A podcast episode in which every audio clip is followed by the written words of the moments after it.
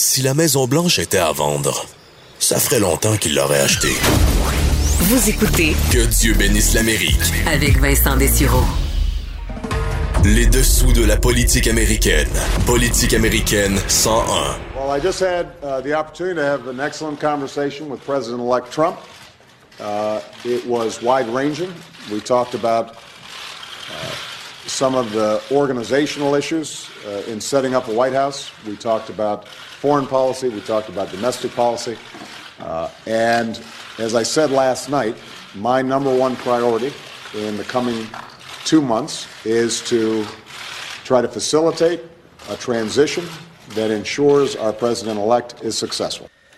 Eh oui, c'était en 2016, à une autre époque, on a l'impression hein, où Barack Obama pilait sur son or- orgueil pour recevoir le président élu Donald Trump. Deux ennemis, hein, évidemment, qui se rencontrent, mais Barack Obama qui s'assurait euh, d'une transition pacifique, euh, de transmettre les dossiers, de euh, même souhaiter bon succès au président Trump, disant que euh, c'était son principal objectif, que le président ait du succès et de s'assurer que ça se passe bien.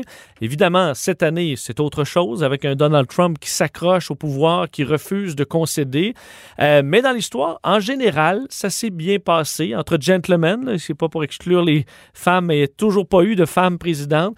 Alors, entre gentlemen, ça s'est plutôt bien passé. Quoiqu'il y a quand même des passages dans la Constitution et euh, des lois au fil du temps qui ont précisé un peu cette période particulière de la politique américaine de la transition du pouvoir.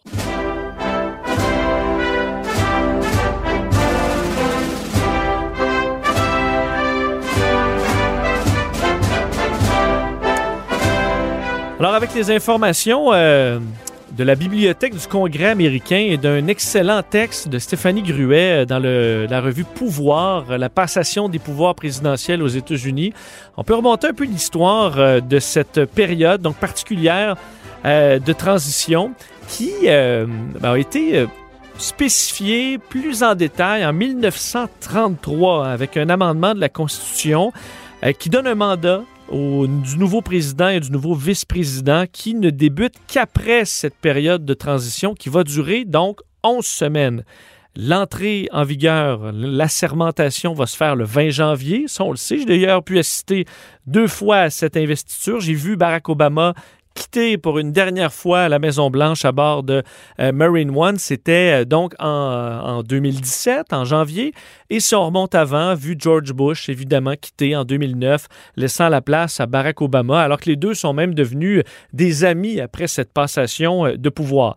Euh, donc, oui, le 20 janvier, c'est une journée importante. On le spécifie donc dans cet amendement à la Constitution en 1933 et on explique que cette période précédant donc la passation des pouvoirs présidentiels revêt un caractère important dans la mesure où ce laps de temps très court, euh, le président va devoir s'acquitter de plein de tâches, donc nommer les membres de son cabinet, ses collaborateurs, les emplois supérieurs dans l'administration fédérale, euh, les différentes agences également, euh, et prendre connaissance des dossiers en cours. Il y en a toujours de nombreux. Il faut élaborer des stratégies. Alors, la transition, ça sert à ça. Ça n'a pas toujours duré 11 semaines. Par contre, ça a déjà été beaucoup plus long, en fait, pendant une bonne partie de l'histoire américaine.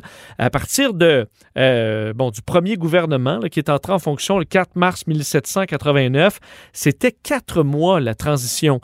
Et on s'est rendu compte au fil du temps que c'était beaucoup trop long pour certaines raisons, entre autres parce que le Congrès qui doit siéger, entre autres en début d'année, se retrouve à siéger alors qu'on a un président qui euh, conserve l'autorité alors qu'il n'a plus euh, la légitimité populaire parce qu'il a été battu et arrive au bout de son mandat, alors que le président fraîchement élu, lui a le soutien du peuple, mais n'a pas aucune autorité légale. Alors cette période-là, on ne veut pas qu'elle dure trop longtemps, alors qu'on appelle typiquement cette, euh, administration-là là, de lame duck, alors le canard boiteux. C'est comme ça d'ailleurs qu'on décrit l'administration euh, Trump, euh, donc jusqu'au 20 janvier. On retrouve quand même peu de détails dans la Constitution sur la, bonne façon de faire une transition. On donne certains, certaines idées générales.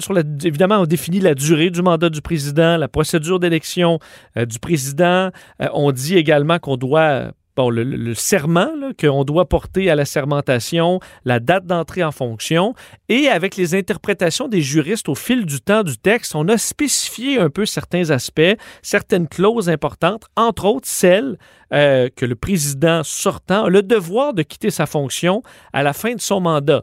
Ça paraît un peu la base, mais c'est des juristes qui ont dû, en interprétant le texte, spécifier un peu cette partie euh, de la Constitution américaine. Et on peut donc déduire aussi un devoir du président d'informer le président élu de tout danger imminent ou de dossier extrêmement important euh, qui serait nécessaire pour le président élu, euh, donc d'en prendre compte. Euh, au fil du temps, on a également codifié du côté de l'administration américaine, spécifié certains éléments du transfert, mais ça demeure plutôt évasif et ça s'appuie beaucoup sur de la coopération fonctionnelle entre les administrations entrantes et sortantes. Question qui est arrivée aussi au fil des ans et qui est assez intéressante, qui paye? Présentement, le Joe Biden et son équipe ont énormément de frais là, à devoir faire des embauches, euh, des comités de travail. Alors évidemment, on parle plusieurs mois euh, de travail. Qui paie pour ça? Ben, au départ, c'était la campagne qui payait pour ça. Euh, le problème, c'est que ben, ça coûtait évidemment très cher. Certaines campagnes qui disaient ben, à la fin, nous, là, de mois et des mois de guerre, on a de la pub, évidemment, ça coûte très cher. on ne veut pas nécessairement payer pour cette période de transition. Euh, c'est finalement John F. Kennedy qui, après sa victoire, a reconnu un peu le problème et a euh, ouvert un, bon, comité qui est arrivé avec des recommandations comme quoi le gouvernement fédéral se devait de payer pour cette euh, transition. On a donc voté au Congrès le Presidential Transition Act en 1964 qui autorise donc un financement fédéral de cette période-là. Euh, permet également donc de payer euh, le, recrutement, la formation de certains collaborateurs avec des budgets qui ne sont pas immenses au départ. Hein. On donnait en 1968 un 900 000 dollars euh, pour euh, donc à la défaite du président Johnson pour euh, Richard Nixon. On s'est rendu compte rapidement que ça s'épuisait. Alors le budget qui a été augmenté à 2 à 3 millions au fil des ans et qui va rester indexé au, coût de la vie pour augmenter un peu et être plus ben, juste par rapport aux dépenses réelles. En 2000, donc quand même assez récemment, euh, on a ajouté au Presidential Transition Act euh, un mandat à la General Service Administration de la Maison-Blanche, un groupe qui administre, euh, entre autres, les employés, ont habilité le directeur à fournir au président, au vice-président élu des services pour des équipements, faciliter la transition des espaces de bureau, fournitures, téléphones, meubles, matériel informatique, etc pour euh, ben, constater qu'on a besoin de place, on a besoin d'une équipe qui travaille fort. Et en 2000, on a spécifié un peu euh, les choses. D'ailleurs, parlant de 2000, ça a été un cas difficile de transition, évidemment, dans l'histoire. On s'en souvient entre George Bush et Al Gore, évidemment, où on s'est retrouvé en cour suprême carrément pour décider euh, qui allait être le prochain président. on a dû, en quelque sorte, geler les fonds parce qu'on doit donner, selon la loi, l'argent pour cette transition au vainqueur présumé. Et ne sachant pas euh, qui était le vainqueur, on ne pouvait pas administrer et donner cet argent. Les fonds qui ont donc été débloqués seulement à la mi-décembre, au lendemain de la décision de la Cour suprême déclarant George W. Bush vainqueur et au moment de la concession de Al Gore, donc qui concédait la victoire à euh, George Bush. Cette coopération également entre président et président élu. Euh, c'est un peu modifié au fil euh, des années hein, et basé beaucoup sur le fair play politique.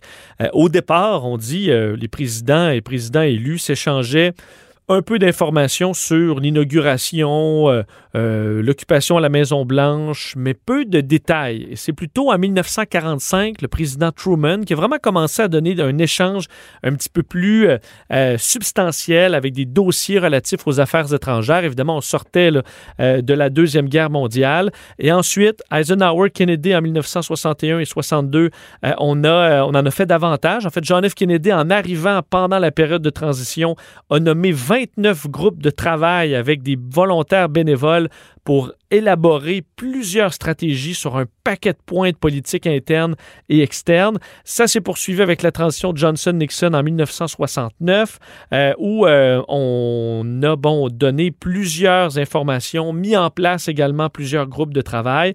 Gerald Ford, on a vanté beaucoup qu'il a été très coopératif lors de la passation des pouvoirs avec Jimmy Carter en 1977. On lui avait remis, entre autres, 50 dossiers préparés à l'avance sur les principales politiques en cours, donc de mise en œuvre par l'administration fédérale. Alors vraiment un suivi très, très précis fait par, euh, entre l'administration Ford vers Jimmy Carter en 1977.